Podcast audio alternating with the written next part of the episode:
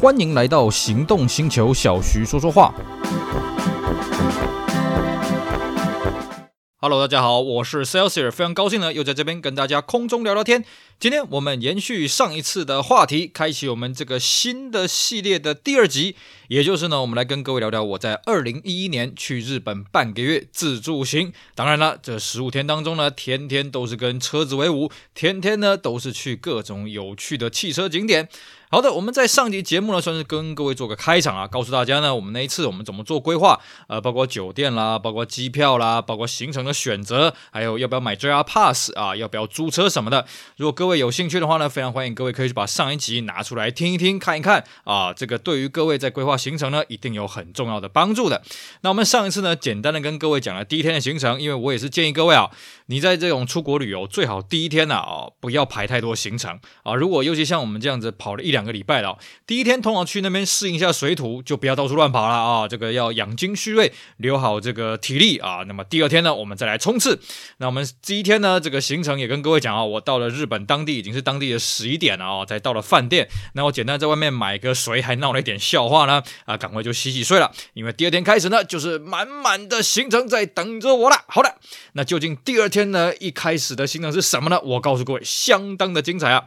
好的，因为呢，我这次去日本呢，我是飞这个名古屋的中部国际机场，所以呢，一开始第二天呢，我当然就在名古屋这边观光了啊。那当然，呃，我跟各位讲过啊，这一次我在日本的行程呢，啊，最高指导原则，呃，车関系ない场所一切行かない，也就是说呢，跟汽车没关的地方一概不去啊。所以呢，我也没去那个什么古堡啊，什么城堡城池的，那个跟我无关啊，也没去什么 shopping 啊，呃，shopping 啊，应该说有啦哦，当然买都是买一些摩托车、汽车周边相关的东西啊，就是一般我们去日本会去买的药妆啦。 啊，会去买的电器呀，什么夯不啷当的，一概不买。那相对的呢，也就不会去吃什么特别好吃的东西。只要跟车有关的东西，我们才去。是的，那名古屋跟车什么东西最相关呢？各位，你有没有印象了呢？没错，就是 Toyota。虽然说了哦，丰田的总公司并不算是在名古屋啊，啊，丰田的总公司在哪里？在爱知县。名古屋算是爱知县最大的城市，所以呢，丰田也把握这个机会呢，在名古屋做了各种火力展示。那么各位会一愣啊，那名古屋是真的有什么跟丰田直接相关的？哦呦，可多了啊！至少呢，这个有所谓的丰田会馆，还有丰田博物馆，也就是呢，我这一天去的主要的行程。好的啊，那么在这个当地呢，因为有认识到的恶势力了啊，所以呢，嘿嘿，这边呢就有车子可以坐啦。啊，就不用自己去搭公车、搭捷运、搭搭这个地铁了。不过呢，这个丰田会馆跟丰田博物馆呢，他们都为了便利这个参观的民众，其实它所在的位置呢，也不在什么荒郊野外的地方了。基本上搭乘公共运输系统啊，也是相当的方便的啊。不过既然有这个恶势力的车子可以坐，当然就坐车了，是不是？好的，那这个我记得一早呢啊，在这个饭店这个享用过了早餐之后呢，哎，准准时跟我的朋友啊约到见面了。那这个这、一路呢，我们就开着车子啊，前往这个第一个现场，就是所谓的丰田会馆。那在路上呢，其实也有看到一些有趣的东西啊、哦。这边就先跟大家来上点小菜。啊，我们在路上呢，经过了一间莲花汽车的专卖店啊。这边要跟各位讲，莲花这个品牌呢，日本人非常的喜欢。为什么呢？因为这个品牌呢，第一个日本人崇洋，所以呢，它是一个洋人的品牌，它是一个英国的品牌，所以日本本来就呃，在日本来讲，这本来就多了一个光环嘛。第二个是什么呢？莲花的车子很好养，因为莲花有很多零件是跟 t o 共用的啊，尤其跟 Celica 啊一些什么，像以前啊 Esprit 的尾灯还跟 A 八六。是一模一样的，各位你不相信的话，你自己去看。s p r i t 的尾灯呢，后面就是贴个 Toyota logo 啊。我以前不相信，我真的去看了，哎，真的是写 Toyota logo 啊。这个没有跟跟各位在臭盖了。它里面有很多零件呢，也是跟 Toyota 共用。虽然你在日本你玩莲花，第一个可以享受到洋品牌的这个光环，bling。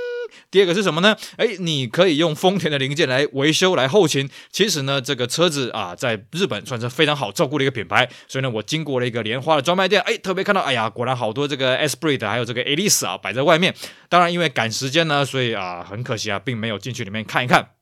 那中途呢，啊，我们到了一个便利商店去采买。哎，在便利商店外面呢，看到一台神车是什么呢？看到一台 EVO 十的 Wagon 啊，不是十，应该是九。EVO 历代来也只有第九代有 Wagon 啊，就好像 BMW M 呢，也只有这个一三四跟一六十一有所谓的 Wagon 的旅行车了啊。当然，M 这个之后会不会再推出旅行车的这个版本，我们不知道。但是 EVO 呢，呵呵，到第四代就已经没了啊，因为 Ralliart 不再做车了。所以呢，这个 EVO 九代的 Wagon 呢，这是我在路上看到，在这个便利商店。外面，可惜呢没有等到这个车主啊，算是相当的可惜。除此之外呢，在路上啊我发现到还有一个很有趣的现象是什么？会看到很多 Lexus LS 六百 H。先跟各位讲啊，我那个时候是二零一一年，那时候还没有所谓的什么 LS 三五零啊、LS 五百 H，还没有到这个世代啊。那路上看到很多 LS 六百 H，各位觉得这个有什么了不起的？哎，各位我再讲一次哦，我看到是 LS 六百 H。你想一想，这个车你在台湾看过吗？你在大陆看过吗？基本上台湾跟大陆都没卖这个车啊，台湾卖的跟大陆卖的都是 LS 六百 HL，我们卖的都是长轴的啊，短轴的基本上只有卖汽油的 LS 四六零啊，而且呢，台湾后来卖的还都是这个 Vertex，就是比较运动化的一个版本啊。LS 六百 H 这个车子呢，在日本相当的常见，而且反而是什么呢？你看不太到 LS 六百 HL，基本上我是没有看到的啊，LS 四六零 L 我也没有看到，长轴几乎是见不到了，这也跟日本当地的这个用车习惯还有它的交通道路环境是有关联的。另外呢，在明名古屋这边呢，你可以看到很多丰田的车牌哦，就是它啊、呃，我们知道日本的车牌它是双层的嘛，上面是地名，然后一个数字，下面是一个假名，然后再一个这个流水边。你在日本的名古屋呢，可以看到很多车子挂的是丰田三百啦，丰田五百啦哦。这个车牌呢，其实它是大概二零零五年、零六年才新增的啦。以前呢，呃，这个丰田的所在地呢，它那个地方也不叫丰田市啊，是后面后面才改名叫丰田市啊。那那个所在地呢，本来应该挂的是三和这个车牌了哦。那后来还陆续增加。所谓冈崎这张车牌，其实讲白了哦，丰田的所在地啊，这边跟大家普及一个这个这个冷知识啊，哦，丰田所在地是爱知县嘛。那最早日本的车牌呢，其实啊，最早最早它是这个数字而已啦啊，它也没去分什么。后来呢，就分所谓的三开头跟五开头啊，三开头就是所谓的大型车，五开头就是所谓的小型车。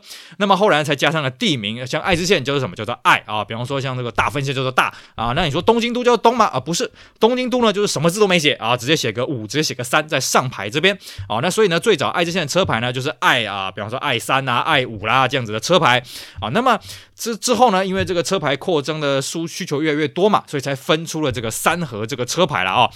那么当然呢，也是缓不济急啦。随着这个日本的经济发展，车越卖越多呢，哎呦不够用了，怎么办呢？于是这时候爱知县呢就在小牧这个地方呢设了一个这个车辆的管理所了哦，台湾叫做监理站啊，大陆叫做车管所。那日本呢应该算是一个陆运局吧？哦，这个如果它的编制我没记错的话，那这个时候呢本来在小牧这边设嘛，对不对？那应该呢就是要设这个小牧这张车牌啊。可是呢这时候遭受到隔壁的反对，什么呢？因为当时啊这个小牧这个监理站它管理的范围呢有个更大的城市。比小牧更大，才叫做一公。一宫市呢，他认为说不可，怎么可以挂小牧呢？我们的规模比较大嘛，啊，那小牧他也不不依啦。哎，这个监理站在我们小牧啊，那车牌要挂小牧的。一公觉得说你应该挂一公的啊，两边就吵来吵去。那为什么一公跟小牧会这个这个这个翻脸呢？是因为很简单啊，因为他们在幕府时期啊，他们是两个不同的这个藩属国，一个是尾张国，一个是这个三河国了啊。那所以后来呢，啊，就经过这个爱知县的老大出来调停啊，不要不要，不然这样好了，大家各让一步了啊，所以最后才出现有一张叫做尾张小木这张车牌啊，最后是妥协说，反正你一宫比较大嘛，对不对？你说你挂在小木的后面好像也不太好，那监理站在小木嘛，那小木这个名称没有出现，那个好像也不太好，所以就变成大家折中了啊，就是尾张小木啊，这样至少也呼应了当年的这个这个反属啊，这个幕府时代的这个呃这个历史背景，而且呢，它也成为日本第一块啊上半部地名有四个字的车牌。当然了，后来还出现了所谓的伊势志摩啦，所以啊，这个违章小木呢，它就不是唯一的一张四字头的这个啊这四个文字的这个车牌了啊，这也是相当的有意思。另外呢，虽然这些车牌增补到了什么啊这个违章小木啦，什么丰田啦，什么冈崎啦。不过呢，他们如果再有领临时牌的话呢，挂的还是三和这张车牌啊。这边也顺便跟各位讲，日本的临时车牌呢，它的格式跟这个正式车牌是不大一样的哦。临时车牌它的格式虽然也是四四方方的，不过它只写一个地名，还有一个编号诶，并且它外框是红色的哦，就它外框会有个红框啊，那标示它是一个临时牌。当然，你以前也会看到说临时牌呢，它后面会打一个叉叉，就是它会把你的车牌打一条杠啊，这也是另外一种临时牌的规格。好的啊，这是跟大家这个顺便上个小菜了啊。这个在路上呢，当然看到这些有的没的车子，当然我也是尽量拍照嘛。因为呢，上一集有跟各位讲过啊，你基本上要出去外面，当然你可以用手机拍啦，只是我觉得呢，手机的话术，尤其它景深不够，所以呢，我还是带了相机。那既然带了相机呢，不要忘了啊，这个电池要多带几颗，充电器要多带几颗，不然你去外面呢，这个拍了一整天，电池全没了，呃，隔天睡一觉起来，哎呀，只剩下一两颗这个充电的电池，那就这个不太好用了啊。那我就到处乱拍啊，一路这样拍拍拍，拍到终于到我们的第一个去的这个目的地，叫做丰田会馆。那各位一定会很好奇，去丰田会馆干什么呢？其实丰田会馆呢，它当场啊是有展示它所有丰田卖的车子，包括 Lexus 在内。呃，戴哈子我那个时候去的时候是没有啊。那还有一些它的一些科技，比方说它的油电的电池啦，比方说它的安全性啦，啊，它未来的发展什么的啊。那但是这当然不是我要去的这个目的地了啊。最重要的目的是什么？当时他有提供所谓的工厂见学。当然，工厂见学这四个字呢，是我们直接把日文的汉字直接翻译成中文了啊。其实，呃，如果把它翻译成精准一点是什么？就是生产线的参观。哎，没错，这个日本的丰田工厂呢，是全世界就我所知了啊，就我小小弟我这小小的脑袋所知呢，世界上唯一一个只要你是人，你就可以去申请工厂参观见学了。大部分的车厂当然它不提供这个工工厂生产线的参观，那部分的工厂呢，它会提供说机关团体的申请。不过机关团体申请当然就是说同行相忌嘛，比方。说今天我是这个日产的员工，我总不能说我组个自强活动跑去这个丰田生产线参观嘛，对不对？这样总有同行相忌的问题。可是呢，丰田日本的这个丰田的生产线呢，他不管他，你只要个人也可以预约，当然你要团体名义的预约也可以了啊、而且你个人要去，你天天预约也可以。那么呢，他就会安排你啊，在这个丰田会馆先集合。到了这个这个你预约的时间的时候呢，他会带这个大巴带你去参观这个生产线。那它总共有三个生产线可以参观，就是园丁、高冈跟提。但是呢，这三个生产线呢，你不能去指定。当然了，相对你去的时候呢，也不能带相机了啊、当然，它这个君子协定了啊、那么这个我那天去的时候呢，嘿嘿，运气还不错。我那天去园丁工厂，园丁工厂看到什么呢？我看到这个 Mark X，看到了皇冠，还有这个 ST 嘛。哦，毕竟那个时候是二零一一年嘛，这个 Mark X 跟 ST 嘛都还没停产，而且呢，我还听说啊，哎呀，有人运气很好，刚好遇到那个皇冠的警车啊，正好在生产警车，也就是说那时候那个日本这个丰田正好接到这个警车的订单了。那当然，各位如果对于警日本警车有兴趣的话，可以去把我们之前节目捞出来听一听啊，我们有专门针对日本的警车呢，这个录了好几集的节目啊，各位可以去参考那一集的内容。那么呢，呃，你会说，哎呀，那我是不是运气没有那么好啊？那是不是看没有看到警车很可惜啊？嗯，我觉得也还好。为什么？因为我们有其他的人呢，那时候去的时候刚好是这个啊、这个油价非常高的时候了，所以呢，他们被带去这个。这个径啊，哦，据说他们看到全部都是 Prius 啊，非常的无聊啊，因为这个车也没什么嘛。那当然了，在现场呢，你爱看多久，也不是说你就可以看多久，基本上他不太会去管你，除非你真的拖很久了。当然，现场是不能拍照的，而且呢，呃，你可以近距离看到这个生产线，当然不是全部啊，是一部分啊。当然，它会有些讲解什么的，我觉得啊、也是蛮有趣的。而且呢，理论上了啊，你在这个丰田的工厂见学呢，你看到最贵的车应该是 Crown Majesta。各位会说，那 Toyota Century 呢？不好意思，Century 基本上是关东自动车在生产的了啊。除非说真的有什么特殊的原因啊，不然你理论上是看不到。而且更重要是什么呢？丰田的工厂见学在二零二一年因为疫情的关系呢，已经取消了这个参观的活动了。也就是说，你现在就算去日本那边啊，你去 Toyota 会馆，不好意思，已经没有这个工厂见学这个行程了。你只能在会馆里面呢参观它的一些火力展示啊，还有一个什么模拟器可以玩啊，还有一个 Sea Walker 的体验啊。但是比较起来呢，我觉得工厂见学才是重中之重了啊，所以这是相当可惜的地方。好了，那简单的参观了生产线，那当然我也在丰田会馆里面把可以拍的车子都把它拍一拍啊，这也是我强烈建议各位啊，既然去那边一趟，就不要空手而回了。那么这样搞一搞呢，其实一个上午也结束了。那么中午的时候呢，啊、简单的吃个饭，接着呢就去下一个丰田的景点，就是什么呢？丰田博物馆。是的啊、这个我们刚刚跟各位讲嘛，这个名古屋市里面呢，两个丰田的大景点，一个就是丰田会馆，那丰田会馆在那个时候是可可以参观生产线的。那另外一个呢，就是丰田博物馆了啊。其实丰田博物馆呢是大概在八零年代的时候开张的，但是丰田呢很早以前啊，在大概七零代丰田在大赚钱的时候，他就有有系统性的、有计划性的呢去海外搜刮各式的车款。毕竟那个时候啊，七零年代那个时候这些车款呢都还算是很便宜啦。现在当然都是价值连城。而且呢，丰田博物馆它标榜是什么？它每一台车都可以动，每台车呢都有专人的照料。而且你仔细看啊，到现场你去看，它每台车下面都有个滴油盘哦，真的会滴一些机有啊。毕竟这种老车嘛，对不对？而它定期呢会去发动，会在丰田博物馆四周的这个封闭道路去绕一绕，并且呢还会去借展啊。比方说像日产如果要借展，他会借，甚至他也会跟日产借一些展车过来摆啦。它里面呢大概有一百四十台左右的展车，这是它官网官网上面写的啦哦。那我自己实际看我是没有实际算，但是一百多台是有的哦。那么大部分来讲，它都是定格的展览，也就是说它不太会换车了，只有一些这个近代的车子会换，或者是一些特展的时候呢，它会再更换一些车子。那它的这个摆设呢，大概是啊、这个大楼当然就是一些火力展示啊。那么二楼呢，摆的是日本车出现之前，就是世界上的车，大概就是一九五零年代以前日啊、这个从汽车创始到这一九五零年这个日本车出现之前的这些经典的车子。那么三楼呢，就是摆一九五零年之后呢，在日本有代表性的车子啊。哦那么在大厅的门口进去之前呢，会有台丰田的老巴士可以上去啊，可以这边抠抠摸摸，但是我们强烈建议不要啊，就你就上去参观一下啊，这个不要动手啊，动动你的手来拍一下照片就好了啊。那这边跟各位讲一下，这台巴士是一台 Toyota 的巴士。那各位可能会一愣，诶，Toyota 有坐过巴士吗？没错，Toyota 真的坐过巴士哦。只是各位会觉得 Toyota 的大货车、大客车这么的陌生，是因为 Toyota 在一九六零年代把 Hino 收购下来之后呢，就让大车给 Hino 去做，因为它要区隔它的产品哦。其实 Toyota 在早年的时候最早它的产品叫做 Toyota 大啊，就是它的 AA 最早挂的是 Toyota T O Y O D A，只是因为 Toyota 这个名称呢念起来比较没有那么的顺，所以呢才把它改成 Toyota。但是呢，相对的，它的大车也叫做 Toyota，比方说它的 G One 这些卡车什么的，也就造成它的产品的这个品牌形象有点问题。所以丰田呢后来就把这个轿车呢改名叫 Torpedo 啊，各位如果有印象的话，早年的皇冠啊 Corona 它叫做 Torpedo，直到后来呢，它有了 Hino 之后，它把大车这个事业慢慢把它给收起来之后，轿车才重新改回这个 Toyota。这个商标了，所以为什么我们这个现在看不到头塔的这个大货车、这个大客车，就是这样的一个由来了。那么在门口呢，它就摆了这一台丰田的巴士呢，可以让你大家自由的上去参观、去游玩，但是切记啊，不要就尽量不要去触摸了，毕竟这都是文物的东西了。那么至于呢，它在主体的展间里面，一楼、二楼、三楼有什么有趣的东西呢？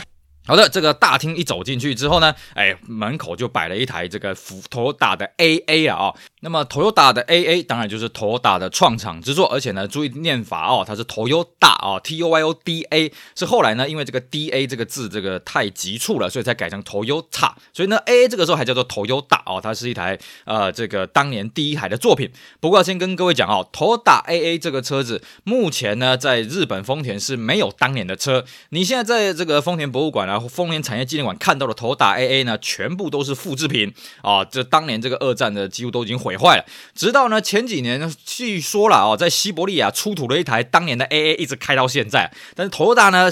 接到风声，想要去收购，哎，晚了一步，据说被一个这个欧洲的博物馆给收走了。那么，Toyota 呢正在积极的接洽当中。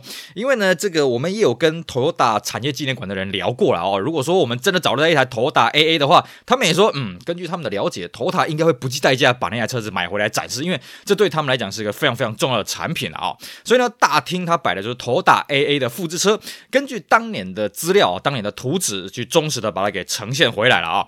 那么大厅主要就是一些这个。资料的展展示而已啦，一些这个图片啊什么的展示诶，呃，主轴呢还是从二楼开始。那二楼呢，它摆的是这个汽车发明到日本车子出来之前的这段期间。当然了，这个界定有点模糊。我们这边跟各位讲，一般在日本呢，分类它的汽车出现呢，大概是一九五五年，丰田第一代皇冠诞生为日本的乘用车元年。呃，也不是说在一九五五年以前呢，日本就没有车子了啊，只是说当时他们觉得呢，一九五五年皇冠做一个这个分界点。换句话说，它二楼摆的呢，就是汽车发明一直到一九五五年中间这段期间啊、这个外国的车子啊，看这个外国的车子怎么样去发展，怎么样去更迭的啊、哦。那么到了这个三楼的时候呢，才是这个一九五五年之后，在日本有指标性的车款。所以呢，虽然它叫做丰田博物馆哦，不过它其实是一个汽车博物馆，它没有说啊，你不是我丰田的车子，我就不摆啊什么的哦。其实它这个非常的慷慨，而且我们也说过了，丰田呢，它不只会去摆别人家的车子，如果别人家要跟他们借车，它也 OK。甚至他们也会去跟其他家去借车，假设他们这个车子没有这个展车的话，当然了，这种机会是比较少，因为丰田博物馆呢是在一九八零年代开张了，也就是说丰田它是在一九七年代呢就很有系统性的去国外去收车，那那个时候的车子哦，车价还算便宜嘛，呃，等到呢到八零代开幕的时候，九零代以乃至于到现在，你会发现哇，这里面有好多那种呃珍奇异兽啊，哎呀，这个金光闪闪啊，不过在当年呢，丰田真的是啊、这个用很低的价格去把它收进来，而且呢，它标榜的是每一台车都可以动，所以呢，我们。跟各位强调，丰田博物馆每台车下面都有一个低油盘。而且呢，他们定期呢会开出去外面的封闭道路去走一走、绕一绕啊。那么换展是比较少了啊，大部分都是定定期的展啊，不是定期的，就是固定的展览啊。但是他们车子的标榜都是可以动，所以如果说你在看丰田博物馆说，哎，怎么这台车不见哦？那是因为它可能开去整修啦，或者开去附近绕一绕了啊。但这个机会比较不高就是了。那二楼呢，既然摆的是这个一九五五年以前的外国老车呢，那离现在大概也都这个七八十年了啊，所以各种稀奇古怪车子都有啊。像比方说这个第一台车啊。这个 Benz 的 Patent。当然了，Benz 的 Patent 呢，这个全世界的博物馆应该展的都是复制车啦。诶，这个 Benz 的展博物馆展出展出的车是不是原型车？我还有点好奇啊、哦。那丰田博物馆这台车也不例外。当然了，除了 Patent 以外呢，它里面还有很多老车。那我们我们这边呢，就跟大家这个挑重点讲了哦。首先呢，除了 Phantom 以外呢，还有所谓的劳斯莱斯的 Silver Ghost，也就是呢，呃，劳斯莱斯的这个巅峰代表作啦，这个初期的巅峰代表作。那为什么劳斯莱斯喜欢用这些鬼怪，比方说像 Ghost 啦、像 Phantom 啦哦这些名称来命名呢？主要是因为劳斯莱斯的车子呢，它的车子非常非常安静，就像。幽灵一样，就像鬼一样哦，完全没有声音哦。这是他当初为什么叫 Silver Ghost，为什么叫 Phantom 的这个由来。那当然了，这个丰田博物馆展的这个 Silver Ghost 呢，我我对这个老车是没有太大的研究，但是就我来看，它不是最早的最大台那个 Silver Ghost，它的年份比较不大一样啊。不过呢，这个在拍卖市场的这个价格也是非常的高了。那除了这个 Silver Ghost 以外呢，还有当然经典的这个福特的 T 型车，也就是呢我们所谓的流水线生产的始祖啊。这个不得不说，亨亨利福特呢，他真真的是一个这。个造车或是流水呃这个生产线的一个鬼才，因为在此前哦，在福特 T 出来之前，基本上车子都是。由一个技师一手包，也就是说呢，这个车子交给你了，你就把它从车壳一路装零件，怎么怎么把它弄到好啊，一人去独包了啊。那这个亨利福特呢，他就推出所谓的流水生产线的这个概念呢，大大加速了这个汽车生产的速度，还有减低成本。不过呢，这个流水线生产呢，后来被谁改进呢？被丰田改进。丰田呢，主张另外一个东西叫什么？叫混线生产，因为他发现流水线生产虽然可以让你的工作效率提高，可是久了你会麻痹啊，你一直做同样的事情，你会麻木。所以呢，丰田它的这个推出所谓的混线生产，也就是说呢，让你做虽然是同一件事情，可是让你组不同的车子。比方说，你现在组这个皇冠，它可能等一台下一台是 Camry 啊，可能下一台是 Corolla，让你有点新鲜感，你比较不会这么 boring。而且定期呢，要把你，比方说你原本是做仪表板的，然后把你调去这个锁轮胎的啊、什么的，这样调来调去，你比较不会 boring 啊、这是丰田对于福特 T 型车的一个改进。那当然，福特 T 型车这个车子在这边也算是一个重要的展览品啊、这个我相信大家都知道。那么在福特 T 的附近呢，还有有一台。我觉得也值得一提啊！哦，是一九零二年的 Cadillac A 型车。其实呢，我们都知道，美国三大汽车集团呢是福特、克莱斯勒，还有这个通用。那通用呢，最早这些品牌啦，我这样子看，最早出现的品牌呢就是 Cadillac。Cadillac 比这个 Osmobi 还要再早。那 Cadillac 一开始出来的时候，当然它不是在通用的伞下了。而且如果记得没错的话，Cadillac 是不是这个创办人的名字啊？是当初发现底特律城的一个法国贵族的名称了啊。这个我不确定是不是这样，如果有错的话，请各位指正。那么 Cadillac 在早年对于汽车工业有一个非常非常重大的贡献是什么？他把这个启动马达给工业量产化了哦。我们现在呢，在发动汽车呢，呃，要么就是这个用钥匙去转嘛，哦，这种车子已经越来越少了，大部分都是按钮启动，甚至像电动车没有什么启动不启动了。但是呢，在早年哦，各位如果有印象的话，早年那种老的车子呢，它是在水箱就在车头那边呢，有一根摇臂啊，摇杆，你要去摇动那个曲轴，然后让这个车子去点火。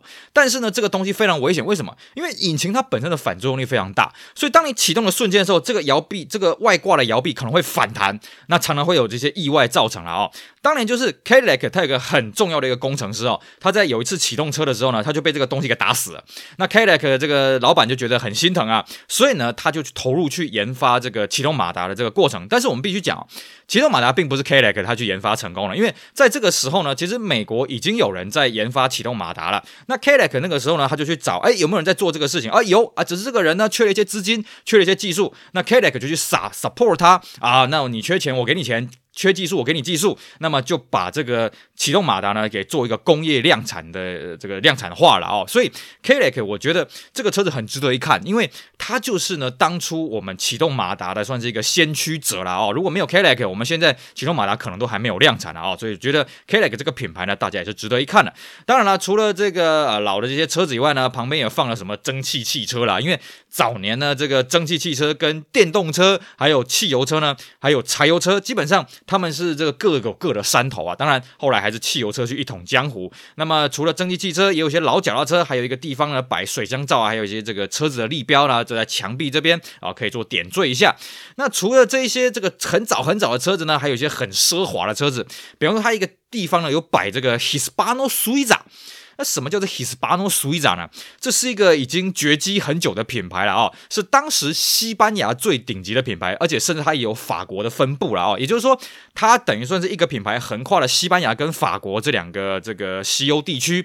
那它的车子也是非常非常奢华，甚至呢，呃，这种奢华品牌在这几年呢，也会容易被人家挖出来啊。比方说，Benz 把这个啊 Maybach 把它挖出来嘛啊、哦。那么 Hispano Suiza 呢，呃，十几年前也被挖出来哦，被一个新的财团给挖出来，那么推出了一些超级跑车啦，啊，推出一些概念车，但是呢，始终都没有正式的复活啊。毕竟这种顶级的品牌，你不是一个汽车集团，你要单纯去复活这个品牌，谈何容易呢？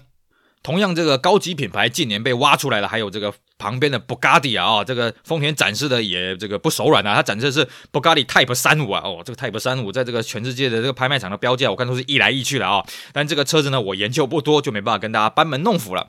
除了这个 Hispano Suiza Bugatti 以外呢，啊，还有所谓的宾利啊，四又二分之一这个赛车，那还有一个这个已经消失的高级品牌是什么？？Duesenberg 啊，这边展了一台 Duesenberg J。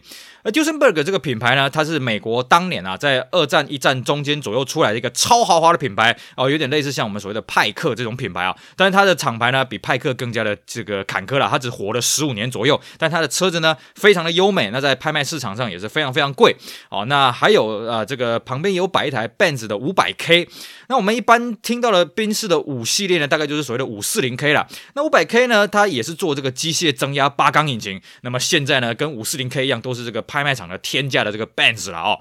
那除了这些这个啊顶级的这些啊豪华车以外呢，它这边也摆了一些有趣的这个平民的车种，比方说这个 VW Type 三八。什么叫 Type 三八呢？就是我们扬名立万这个 Beetle 金龟车啊甲壳虫的这个原型车了哦。不过这台 VW 三八呢，它也是复制品而已。那么在 VW 三八旁边呢，有一台这个雪铁龙的十一 B。那十一 B 这个车子，大家可能觉得，嗯，这十一 B 好像没什么嘛，啊，好像有什么特别的吗？为什么特别展呢？哎，这个车子有学问啊！雪铁龙这个品牌的创办人，他是一个天才工程师，他真的很厉害啊！这发明一些有的没的东西。那么十一 B 呢，也是他一个工程的代表作，是什么呢？它是全世界第一台前置引擎全轮驱动的车子哦，它第一台 FF。在那个年代啊，基本上车子都是 FR 了哦，前置引擎后轮驱动，因为这样比较省成本，配重也比较好。雪铁龙呢，他就脑洞大开，哎，我就来搞一个这个 FF 哦，我们来斗一个时代的先驱。结果呢，冲了太前面啊，然后雪铁龙就遭受严重的财务危机了啊、后来呢，雪铁龙就被这个法国的这个标志给收购了啊、哦。那雪铁龙 11B 在当时呢，可以说是呃出来的太快了，所以这个叫好不叫座也是相当的可惜。那么最后呢，一楼还有一台展车，也可以跟大家讲一下，就是有一台 Benz 的300当然，三百 Gullwing 呢，我相信各位对于这台车的研究应该非常的多了啊、就是当时的所谓欧意跑车的车门嘛啊啊的一个跑车。那么这边呢，跟大家补充一个小故事是什么呢？其实三百 SL Gullwing 对于日本的汽车发展呢，有一个啊这个嗯，你说重要的事迹吗？应该说了有一个典故啦，就是当年呢，为了这个日本的东京奥运，一九六四年啊，不是这个最近办的这个东京奥运啊，一九六四年东京奥运呢，所以日本呢加速了它的硬体软体的建设，那其中呢就包含它盖新干线，还有所谓的高速公路。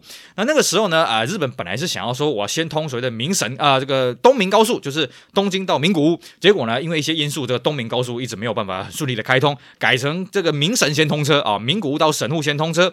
那为了呢，要确保这个路面的品质、路面的设计没有问题呢，所以当时的日本官方呢，去买了一台顶级的跑车来测试，就是什么，就是三百 SL going。结果呢，在测试过程当中呢，不幸的这台车全毁啊！哦，所以呢，这个就可以了解说，当时他们在设计高速公路时，其实风险是很大的，因为日本真的没有这种这方面的思维、这方面的技术，甚至当时啊，这个我们刚刚讲丰田一九五五年推出皇冠，皇冠呢，当时他很很自豪了哦，我要卖去北美，结果卖去北美的时候口碑超级差，为什么？因为他们没有办法想象说，为什么有人会开时速一百连续开个四五个小时，然后就开始爆引擎啊啊、开始这个热衰竭啊什么有的没的，因为在日本啊，在皇冠。一九五五年出来的时候，日本是没有高速公路的啊。我们刚刚讲这个什么名神东名，那都是一九六零年代才有东西啊。换句话说，第一代跟第二代皇冠，他没办法去想象说，哎，高速公路出来是什么样的一个思维，什么样的一个用车环境。所以呢，这台三百 SL Gullwing 呢，嗯，在日本的高速公路建设史当中呢，啊、算是这个功成身退了啊，这个为国捐躯啊，这是当时他的一个典故。好的，那这个是啊、二楼的一些比较重点的展车了。那么到三楼去呢？那我们刚刚讲的就是所谓的日本这个代表性的车子啊。日本代表性的车子呢，当然一开始在这个三楼的中庭呢，先摆了我们刚刚讲的这第一代的皇冠了啊。第一代的皇冠呢，它是采取这个观音开的车门啊，就是呃这个、后门是往前啊、前面这样子开的啊，对开式的。那我们现在讲的是自杀式的车门。那当初为什么他们要做这个对开式车门呢？也可以跟各位稍微讲一下啊。主要是因为当年啊，这个路面品质非常烂，不只是没有高速公路啊，路面一堆烂泥巴。那他们研究说，皇冠这个车，他们希望作为计程车，希望作为比较高级的公务车呢。那你后座乘客就比较重要了嘛。那后座乘客上车，如果说你今天那个后面那个一堆烂泥巴，你要上车的时候，哇，这个裙子什么粘的乱七八糟的。所以呢，他们把它改成这个前面开门啊。那你会说，那前面开门呢？呃，为什么后面这一代的皇冠又改成后面开门呢？是很简单，因为他们发现啊。虽然这样便利了乘客上车，不过呢，计程车司机养成一种坏习惯。什么坏习惯呢？这个其实也不能怪计程车司机啊。那个年代呢，大家对于乘车呢没有什么概念，所以呢，哎，一上车啊，呃，不不是一上车啊，上车还好了，下车之后啊，车子一付了，车门一开，人就走了啊，哦，他没有在关门。那计程车司机呢，你说他要下来关门，他也懒，怎么办呢？他们就发明一招，怎么样？我就呢这个。马上起步，再急刹车，用惯性把这个后门把它带上，结果就是造成什么一堆后面追撞的事故啊！哦，所以呢，它第二代皇冠就改成这个后门这个正常开启的方式啊。那这个问题真的获得解决是什么？因为他们也发现这个日本的计程车司机真的素质这个不大好啦。啊，这个大家都会贪图便利嘛，而且呢，民众也不喜欢自己关门，所以后来他们发明了什么叫做自动关门啊？你注意看，这日本计程车它会写一个 auto door 啊，它自己按一个按钮呢，这个车门可以打开啊。那你上去之后，它按一个按钮还可以关起来，或者说你下车之后还可以按一个按钮让它关起来。其实这边就在附带跟各位一提啊，这个东西呢，在台湾当年其实也是有的哦。当年的计程车也是有这个设计。那为什么各位发现台湾现在计程车没有这个设计，甚至呢是法规强迫规定你不可以有这个设计？是因为呢早年那个时候有人利用这个方式去做这个绑架案啊，做这个犯案的这个动作呢，那所以引起有关单位的重视，所以后来台湾才改。不啊，禁止这个这个自动车门的设计啊、哦。那日本呢，是一直到现在都有这种自动车门的设计，所以各位去搭这个日本机动车的时候，可以稍微看一下，这东西真的是很方便。好的，那至于三楼的主展厅呢，还有什么有趣的车子，以及呢，这个最后我要出来的时候，还有一个有趣的地方，到底有什么有趣的东西呢？嘿嘿，我们就留在下一集继续跟大家好好的分享喽。OK，以上呢就是我们今天节目内容，跟大家讲一讲我在二零一一年这个日本的自助行的第二天的上半部，我到底去了什么地方啊？去了这个丰田会馆，去看了丰田生产线，以及呢，我下午日本丰田博物馆它在一楼跟二楼主要的展示，还有这些汽车背后的故事，希望大家会喜欢。也希望大家去支持我们其他精彩的节目内容。我是 Celsius，我们下回再聊喽，拜拜。